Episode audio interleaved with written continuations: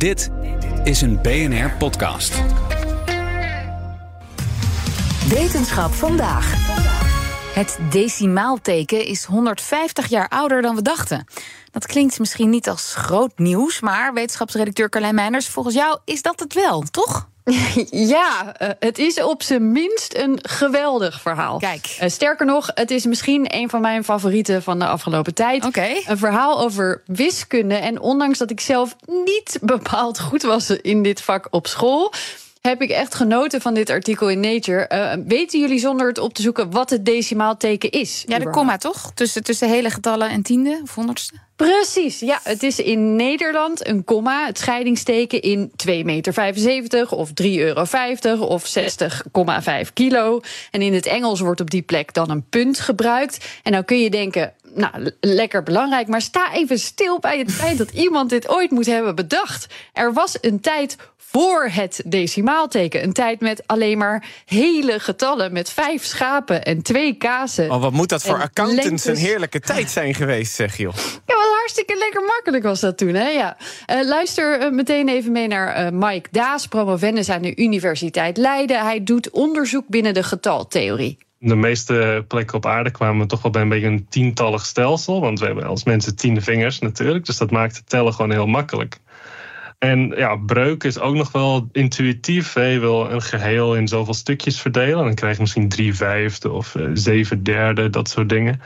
Alleen de Grieken die hebben heel lang vastgehouden aan dat dat alle getallen zijn die er waren. Je hebt gehele getallen, je hebt breuken en dat is het. Ja, zo klinkt het een beetje alsof ze bang waren voor verandering of zo. Ja, eigenlijk wel. Het is een beetje eigenwijs ook misschien.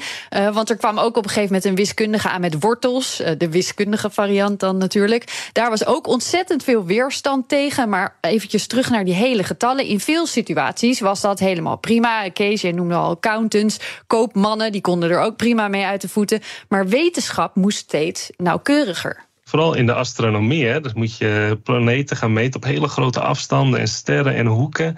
En vooral die hoeken die werden heel erg klein, omdat ze heel precies alles gingen meten. Dus er, werd, er was eigenlijk meer een, een allesgroeiende vraag naar kleinere en kleinere getallen. Hè, dus preciezer en preciezer. Ja, maar, maar Carlijn, hoe deden ze dat dan voordat dat decimaalteken er was? Ja, dat is een beetje lastig uit te leggen, maar dan rekenden ze het eigenlijk gewoon terug naar iets groters. En anders dan kooplieden gebruikten astronomen überhaupt lang een heel ander systeem. Ze gebruikten in de astronomie vroeger dat zestigtallige stelsel. En dat, dat werkte natuurlijk heel goed. Want het idee daarachter was, dat komt van de Babyloniërs, is dat het getal 360, dat kan je heel netjes verdelen in twee. Ik je kan het ook netjes delen door drie, door vier, door vijf, door zes.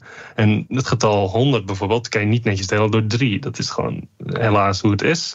Maar ze werkten dus met die graden in 360 omdat het goed uitkwam. Alleen het rekenen met dat soort getallen is gewoon niet zo handig. Tja, dat klinkt wel echt ingewikkeld. Ja, en na 360 graden kom je bij nul. Dus dat is heel gek als je gaat rekenen daarmee. Ze verdeelden die graden dan weer in 60ste en dat ook weer in 60ste, net als met uren en minuten. Maar als je dan wil rekenen en je doet bijvoorbeeld 59 plus 2, denk maar aan van seconden naar minuten gaan. Dat zou dan niet 61 zijn, maar dat is 1 en een beetje. Nou, dat is, dan maak je het wel heel ingewikkeld als je echt dingen wilt gaan uitrekenen. En dus moest er iets makkelijkers komen. Ja, inderdaad. Het decimaalteken dus. En, maar nu is ja. er dus ophef over wanneer het is uitgevonden. Klopt, ja. En door wie? Wat is er nou gebeurd? Een wiskundige was op schoolkamp, op een wiskundekamp voor middelbare scholieren. En s'avonds zat hij nog even te videobellen met een collega wiskundige, omdat hij niet uit een bepaalde Latijnse tekst kwam. Een tekst uit 1440, geschreven door Giovanni Bianchini. Deze Bianchini was eerst koopman in Venetië, daarna financieel beheerder voor een rijke familie. Hij was in die tijd ook verantwoordelijk voor het schrijven van horoscopen en daarvoor leerde hij alles over astronomie. Nou, die wiskundige op dat kamp zat die Latijnse tekst van deze man met zijn collega te vertalen. En toen zag hij een getal staan. Een getal met een decimaalteken. Hmm. Nou, dat moet een foutje zijn geweest, dacht hij eerst. Want met dat teken werd in 1440 nog helemaal niet gerekend. Oké, okay, en wanneer werd dan gedacht dat het voor het eerst werd gezien of gebruikt? Ja, gedacht werd dat het decimaalteken voor het eerst voorkwam in een astronomische tabel opgeschreven door de Duitse wiskundige Christopher Clavius in 1593. Die had het toen heel trots opgeschreven. Dan zou je denken, nou, over zo'n ontdekking schep je nog jaren op. Maar daarna bleef het verdacht stil. Aha, en nu zouden we dus weten waarom. Ja, precies. De wiskundige op dat kamp begon als een gek door die tekst te zoeken naar meer bewijs. Want als het niet Clavius, maar Bianchini was die het had bedacht, 150 jaar eerder dus, dan moet daarin ook te zien zijn dat hij het gebruikte. Dat hij met getallen rekende met gebruik van dat decimaalteken en begreep hoe het werkte. En inderdaad, hij zag staan, mm. Bianchini rekenen net zoals wij dat nu doen met decimaaltekens. En dus heeft al die tijd de verkeerde persoon de credits gekregen voor iets wat een enorme impact op wiskunde en wetenschap en techniek heeft gehad. Ja, en dat was dus niet eens een briljant wetenschapper, maar gewoon een eenvoudige koopman. Ja, daar begon hij wel mee. Hij leerde zichzelf allemaal wetenschap aan natuurlijk. Maar zo zie je wel eigenlijk uh, uh, met een hele andere achtergrond iets nieuws oppikken. Een nieuw vak, nieuwe skills kan zorgen dat je er met een totaal andere blik naar kijkt. En dat kan prachtige dingen opleveren. Ja, hey, zoals dat, dus dat uh, decimaalteken. Ik blijf even hangen op dat wiskundekamp. Is dat, was dat iets voor jou geweest? Uh, wiskundekamp? voor middelbare scholieren? Voor, oh, ja, ik deed wel wiskunde B2. Dus de, de zwaarste wiskunde. Ja, je moet wat hè, in, je, in je tijd. Dus ik, ik was denk ik toen wel gegaan. Nu denk ik niet meer. Dankjewel, Carlijn.